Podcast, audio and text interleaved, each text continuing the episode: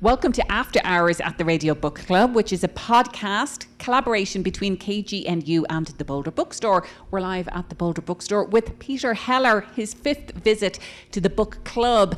And uh, we have been talking about his latest novel, The Last Ranger.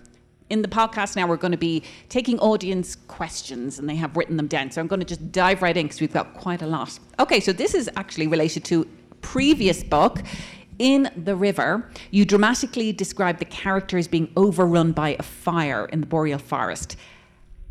Very, you know, prescient.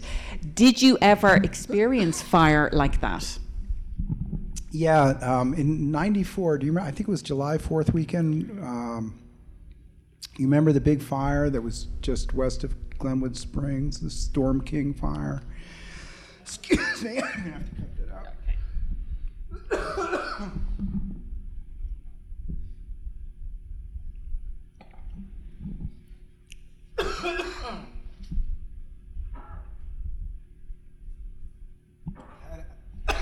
allergies ever since.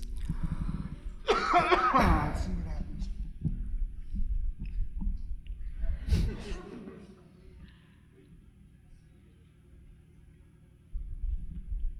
So, this the storm, man. I hope I don't lose my voice. That would be really weird. I was just ran the gates of Lodore up on the Green River, and there was some sort of rabbit brush or something going off, and I got really allergic, which has never happened. So, July 4th weekend, um, 1994, I think it was July 4th weekend, uh, after really bad drought uh, and a lot of heat, um, I was in Paonia, which is just over Grand Mesa from the Colorado River Valley. And the very same weekend that the 12 firefighters lost their lives on the Storm King fire, we had the same conditions over in the North Fork. And I was working on an e- epic poem. Sorry, radio audience. I was working on an epic poem and I was in my house. And I went outside to get a drink of water. Good idea. and uh, I noticed a column of smoke down the valley, and I thought, that's Chuck and Jane's house. And I, re- I threw a chainsaw in the truck and drove down there. And it, it was a lightning strike, and it kind of blew up. There was a fire, volunteer fire truck there with six guys and a handful of us shuttling art and cats and dogs into vehicles. And uh, we were all sort of uh, putting out sparks in the duff with shovels and stuff. And um, the wind blew up, and I remember there was this wall of flame. And, excuse me, I heard trees exploding. And uh, the firemen said, We're to, we're out of here. And they cut their hoses and got in their truck, and we all um, jumped into vehicles and went down this really rocky, rough dirt track. And I had Claudette, C L A W D, uh, the cat, doing laps in this cab of this pickup truck. And we went through sparks and then smoke and then flames. We got to the bottom of the hill where there's a big irrigation canal where all the emergency vehicles were. I looked back, and 90 seconds later, the entire slope was taken by fire. And I realized that we had come that close to just uh, being, you know, uh, having the fate of those guys on the other side of the hill, which we found about, out about that night. Uh, I think it made a deep impression on me, and I think in fiction, uh, somehow uh, in this process of just sort of stumbling into the things I'm concerned about, I think uh, I often write about what has traumatized me, and I think I was traumatized that day probably. Uh, so Is it re traumatizing when you see other fires because it's happening constantly? Of course, Hawaii, you know, when you're a surfer, what's happened on Maui, but how many m- in more Canada, fires yeah, have we just- had? I don't know. And now you know, hear you hear about them in Indonesia, and you hear about them in Australia, and uh, in you know in Europe, and um, you just have to wonder if you know we're all going up in flames. It's really it's it's terrifying. Yeah, I, I heard today that there's a thousand active wildfires in Canada right now. It's just unbelievable. Is the smoke that we're seeing in Boulder right now is that from those fires, or is that is it? Is it? Yeah. Yeah. Yeah, so I think that may be what's getting my throat. Um, Yeah, I mean, then you have the Marshall Fire here, the fires in Maui. Like, it's, it's incredible how fast fire can move, you know. And, and I think you did a good job in the river of really showing that in a, kind of an amazing, visceral way. Um, Right. But you, you see it all the time now in the news. Yep, yep. All right. Your style is often compared with Cormac McCarthy. Oh boy. Rest in peace. Maybe due to the post apocalyptic The Dog Stars. But your writing reminds me more of Hemingway. Was he an influence? So when I was 11, I, I I wanted to be a poet when I was a little kid. My dad read to me every night before I went to sleep, and he read E.E. E. Cummings to me when I was like six, uh, which is kind of grounds for social services in a way. Uh, because they're so bawdy, you know. I mean, I didn't understand them, you know. Uh, uh, thank goodness. but I love the sound of it. I wanted to be a poet. When I was 11, I was walking around my little library in my little school in New York City, where I grew up, and uh, the librarian was named Annie Bosworth, and I had a crush on her. Uh, she was English, and I would have married her that day just for how she said my name. She said, Peter, are you looking for something to read? And I was like, uh-huh. uh And she took me over to the fiction shelf, and she pulled down a slim little volume of short stories called In Our Time by this guy, Ernest Hemingway. And they were mostly Nick Adams stories up in Upper Michigan you got to picture a kid who loved i already loved the outdoors i mean i spent summers outside um, taking this home in new york city and you know i cracked the book and my heart just sort of leapt out of my chest and i thought i want to do that i want to hop off a slow moving freight train in upper michigan with a rucksack and walk through grass that wet my pant legs with dew i want to make a fire by the Big Two Hearted River and make cowboy coffee, whatever the hell that is, and uh, and not burn my tongue the way Nick didn't burn his tongue. And I want to have a girlfriend. I want to fish for those gorgeous trout. I want to have a girlfriend like in the end of something, that beautiful breakup story that could row and fish like a man. How cool is that, right? And then break up with her because Nick did. Uh, uh, and but mostly what I wanted to do was write like that. Not like him, but with the same power, because it was my first experience of prose that went straight through my skin, straight to my heart. That feeling we've all had when we read somebody we really love. And it changed me. I mean, it sort of bypassed my head, and I thought, you know, I want, I want to do that. And so, you know, I, I read Hemingway and um, later decided he was kind of a jerk. Uh, but but his style was so you know it's so infectious that I couldn't read him for like decades because uh, you know you end up writing like him and whoops. If I write like him now it's because I couldn't get free. I read Proust I read Faulkner I read everybody who ran on and on you know like 10 uh, dependent clauses in a sentence uh, as opposed to Hemingway's you know short uh, but anyway, no, he was a huge influence, and so Cormac McCarthy was too. I just love Cormac McCarthy because he's uh, he get he come. People say he's you know sort of curt, but actually he's really lyrical. And my favorite favorite uh, fiction writers are the most lyrical ones. You know, Joseph Conrad I love just because of the flow of the music of the language. That flows perfectly to this question. As a composer of symphonic music, I find your writing to be full of economy of phrasing. Is this the hang on, is this the poet in you, or are you simply a fan of Hemingway? ah, come on, come on, come on.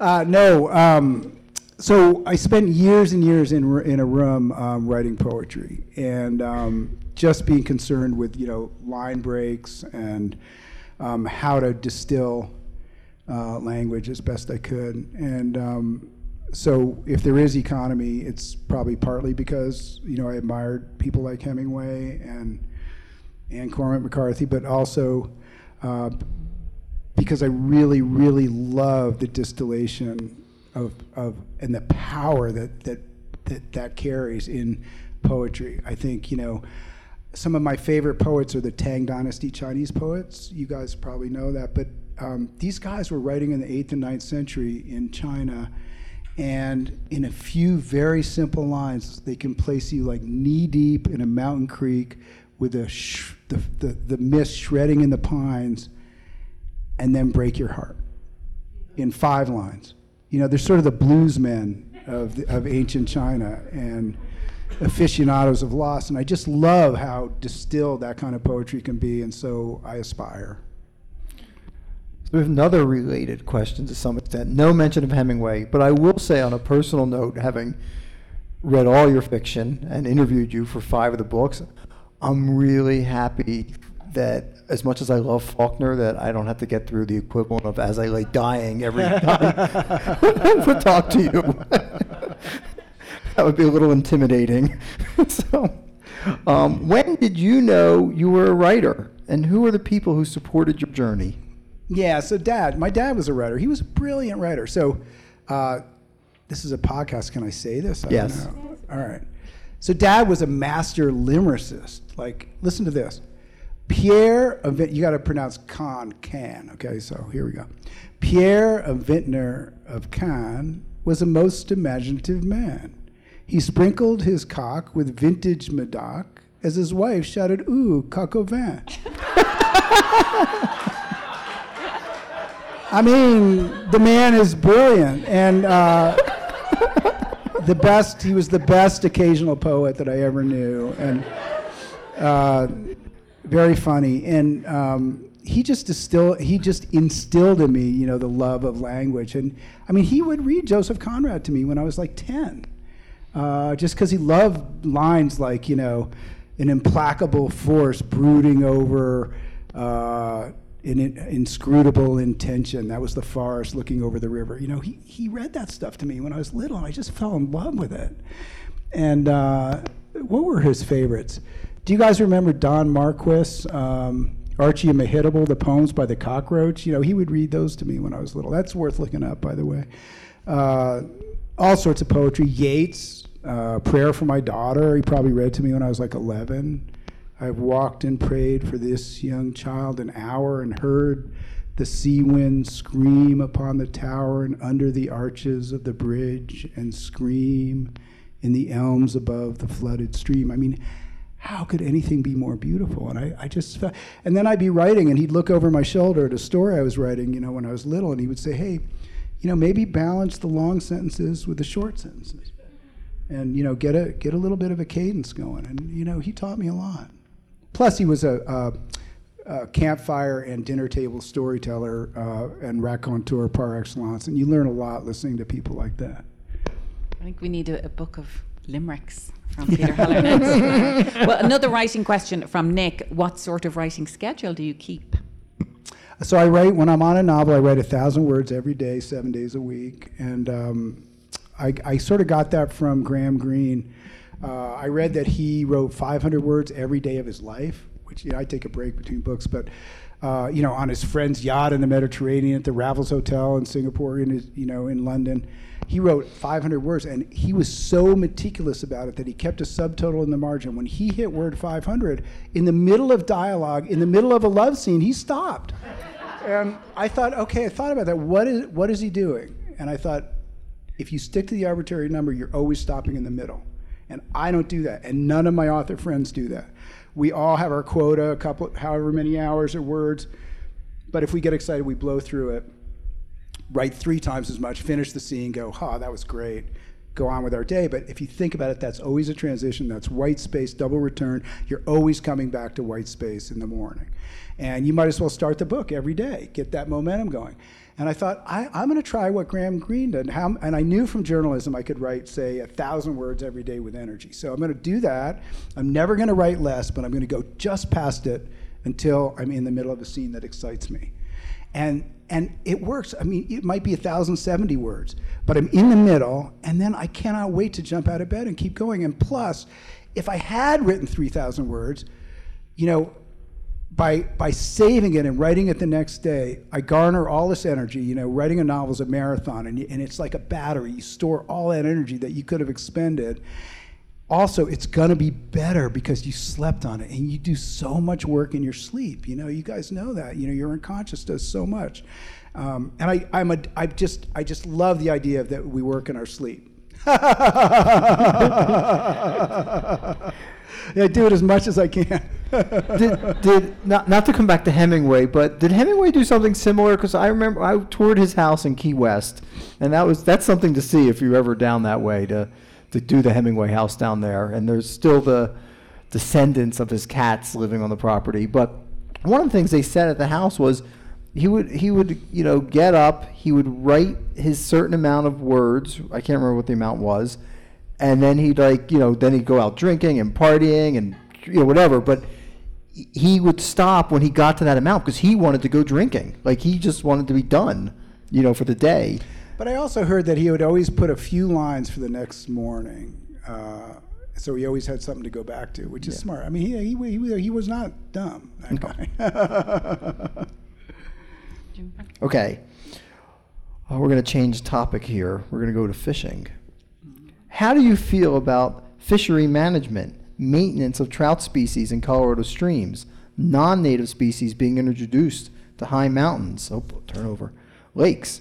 When, if you catch a northern pike, highly invasive, do you return it to the stream or toss it to the wolves?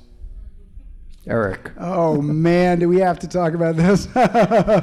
we can. Uh, I, I mean, I'm, I love catching native species and, and giving them a pat on the head and go, you go, you know, breed. Thanks. I love it. I love it. And, uh, you know, in, um, you know, in a lot of places like Yellowstone, uh, if you catch a non-native fish like a rainbow, uh, you're supposed to kill it. And uh, I've been fly fishing so long, and, I, I'm not a great fly fisher, but I just but I just love it.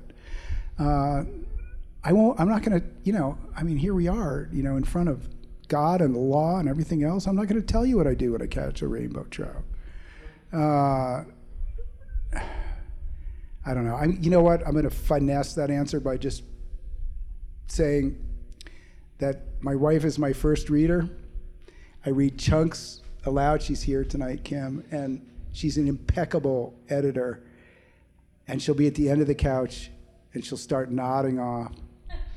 And she'll go, Too much fishing. and then fall asleep. And she's always right. I'm from the East Coast, and they have a problem with lionfish in the water. And, Oh my gosh. And they're, they're, they're, it's constant hunting season. You can get, they have contests on who can kill the most lionfish, and it's, but it doesn't seem like you can, you can't. I kind of wonder about the whole thing. It's like I guess maybe you're trying to keep them in check because you're never gonna kill them all. It's like once the genie's out of the bottle. there's not enough fly fishing people or whatever, you know, in these places to make a dent. But you know, if I catch a pike, he's going to meet his maker for sure. Well, another fishing question. How often do you go fishing? not enough. I think that's a pretty enough. standard answer for Yeah. fisher people. What do you like to read? What makes a good story? So I love authors that uh, take big risks and sometimes fail. And uh, I love Murakami, you know, the Japanese novelist. I just love him.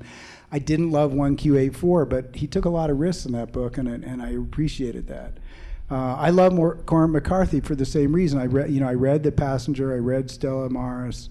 Uh, I didn't love them the way I love the other ones, but what I loved was that he was willing to go there and take these risks, and that maybe he fell down. And I'm so sad that he didn't live uh, longer so that he could, you know, try again. Um, I appreciate any artist that uh, is willing to take take big risks. Um, I love I love uh, James McBride lately. Uh, I thought Deacon King Kong was one of the greatest novels I've read in a decade. Um, yeah, I'm a, I mean I'm eclectic. I, I sort of read everybody. Have you read McBride's latest? I'm reading it now. Okay, good. Yeah, I lo- I, I, I kind of love it. Okay, another shout out to a previous book of yours. When will we see another book about Celine? Oh man, I was at a book festival and um, this woman came up to me and like literally grabbed my collar and pushed me against the wall and said, "You're going to write another Celine book because we have to know about the daughter." And I was like, uh, you know, I had to agree right there, just self-preservation. But um, but so you know what I do, like when I start a book, you know, I just close my, I go to, I go to the coffee shop, I sit down, I close my eyes, and I, th- I say to myself, just don't think, don't think, just listen. And um, I never know, you know, sort of what I'm going to hear. And if you know Celine starts talking again, it'll be so great to see her. You know, I mean, I wrote Celine because my mom had died uh, a few months before, and uh, I started, you know, the way I started. I started with the first line. It was something like, "My mother's name is Amana Ambrosio." Amana in, in Tupi Guarani, Amana means night rain. And I just loved the sound of that. And it was the story of this young woman and her life as a child. And then uh, that was interesting. But then within a few pages, she, was search- she, she needed a private eye to search for her father. And she went to this woman who was my mom. My mom was a private eye. And I realized right then, within a few pages, that what I really wanted to do was hang out with my mother for a few more months, you know, because I missed her so terribly. And so, uh, you know, if, if my mother basically shows up again, uh, you know, I'll be so happy to see her. You know, um, you you you write such vivid characters, and you you have such great settings. So we always get these questions. You know, when are you going to write another Celine? The owner of the bookstore. The only question he wants me to ask is, when are you going to write the sequel to Dog Stars? When are you like? People want to revisit these worlds that you've created. Yeah, you know, when I finished The Dog Stars, I mean, it was my first novel, right? I, uh, you know, had been in the coffee shop, and I, you know, just Hig was telling me what had happened to him a few years before, and I would just go in, and it was like he was on the other side of a campfire on an October night with the wind blowing the flames around. He was telling me what had happened to him, and it was like the most thrilling thing I'd ever experienced in my life, ever. Of all the adventures I've done, and you know, rivers, and and and when I finished. Uh, and, and I would be in the coffee shop and I would just, I'd have, you know, something would happen. I'd have tears dripping off my chin onto the table. And I know people in there were thinking, that poor son of a bitch is just, you know, he's going through a bad divorce. Uh, or, you know, but what was really happening was that I was so thrilled and transported. And I finished it and I didn't, I just loved Hig. I loved Cima. I loved the setting and I didn't want to leave it. And I, I, I think I, I think I read it over like eight times you know, and not because I was being narcissistic, but because I didn't want to leave the the characters in the place. You know, it was my first experience of being completely immersed in a in a fictional world uh, that I had created, and um, and so I get it. You know, I I mean, I would love to go back there, uh, but it really, you know, I just have to I have to let it happen, it unfolds as it unfolds, and um, you know, just give thanks that it does. Anybody else here think of Dog Stars in the early days of COVID? Yeah, see? Yeah. Oh, right. that again. Okay. Well, Joyce asks, just finished reading The River, great read. Book club loved it. Have you done outward bound courses or other survivalist type classes? So uh, I, I was living in New York City, right? I'm 15. I begged my parents to send me to Vermont to boarding school because I had a lot of uh, cousins um, in southern Vermont and an uncle. And um, so I went to where they all went to school. And uh, my, I was 15, and for a spring project, when everyone else was like making jewelry, uh, I went into the woods for a week with no food and no tent. And guess what? It was Vermont, and it was early May, and it rained the entire time, and it was 40 degrees.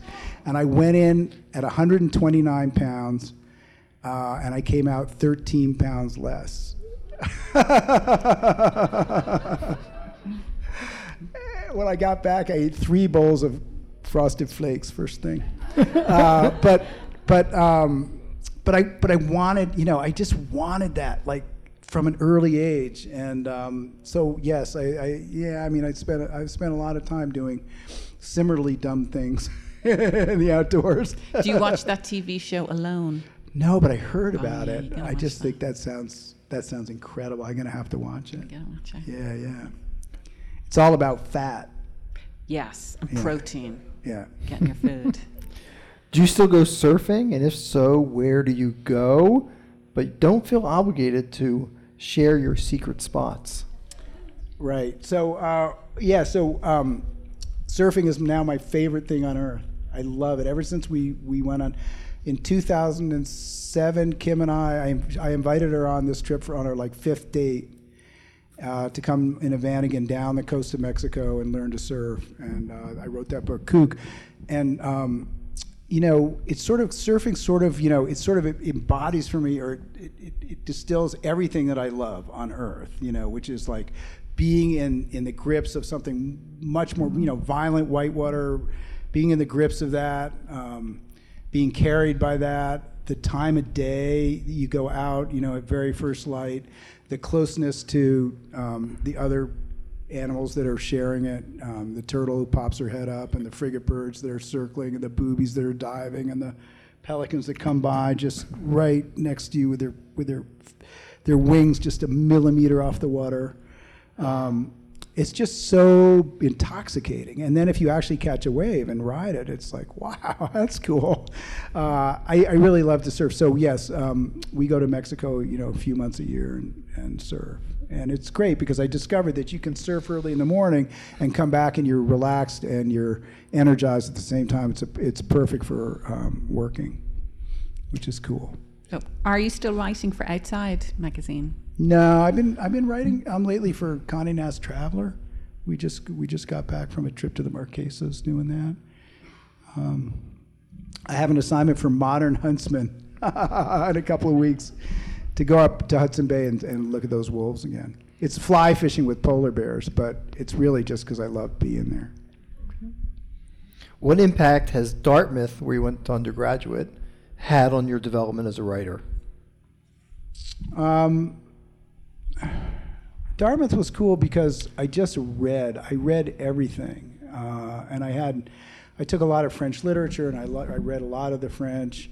Um, I was an English major and a comp lit major, uh, I, so I read and read and read, and then I was smart. I thought, you know, if you're going to write about nature, which I think, you know, I thought I was going to, you better know the difference between a spruce and a pine. Uh, and so I took botany, and I, I, had almost a full biology major. I thought I'd better come out with some actual hard knowledge, and so um, it was very, very helpful, like hugely helpful. And I had some wonderful professors. The Shakespeare professor, and you know, were, were they're brilliant. Is that where you were introduced to the Chinese poets from that you? No, the Chinese poets I just sort of stumbled onto. I think I was reading uh, W.S. Merwin, and he had translated a bunch of those Tang Dynasty. I loved Merwin and he translated a bunch of the Tang Dynasty poets. So I started looking them up, and I was um, pretty much blown away. Yeah. Well, I got my last question yep. here, and it, it, quote I think from yourself: "I never plot, never had an idea. I'm more concerned by the music and sound of it." Can you please expand on that statement, the music and meter and tempo of the words?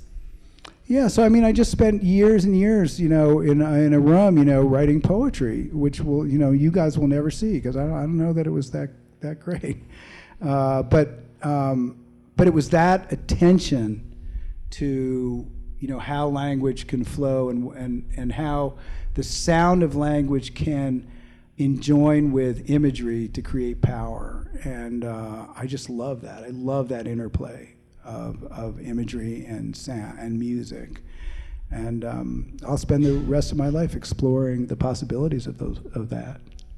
Okay. I have two questions left, but they're the same question basically. Who is your inspiration when you write from the female perspective? Is one. And so you'll tell me if it's the same as the second question. Who is your feminine muse?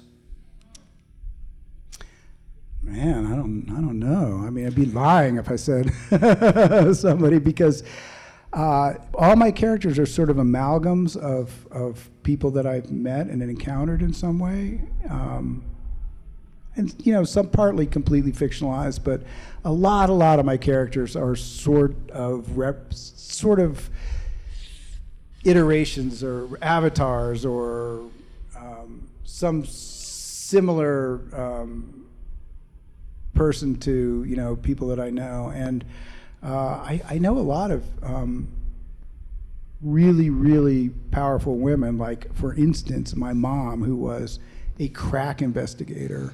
She, she was a private eye who could drive and shoot. When we opened up her little safe after she died, she had eight handguns in there, ankle holsters, uh, speed loaders, um, and and then we've come to find she was like certified combat pistol shooter. She was a complete badass, and uh, nothing scared her. Um, I mean, sh I mean, sure things did scare her, but she was also very courageous in her art. Like her art was all about the underworld, and she was not scared to go into these dark places with her sculpture. She was an artist too, and so uh, my grandmother, you know, from that generation, who was born in 1900, was a phenomenal sculptor and very, very brave. And uh, you know, so I have a lot of these um, strong women in my family, and I, I'm married to a very strong woman who's like uh, impeccable at um, uh, finding where you know the writing is um, works and where it doesn't, and you know keeps things true. Um, Kim told me when I wrote the Dog Star, she said, you know, you have to make sure that the readers know that Cima had an orgasm, or they're going to think Hig is really selfish. and so I did. so all those women are all around me, thank God. Well, it's a perfect note to end on. Peter Heller. Thank you. And thank you, Maeve, and thank you, Arsen. It's wonderful. Thank you.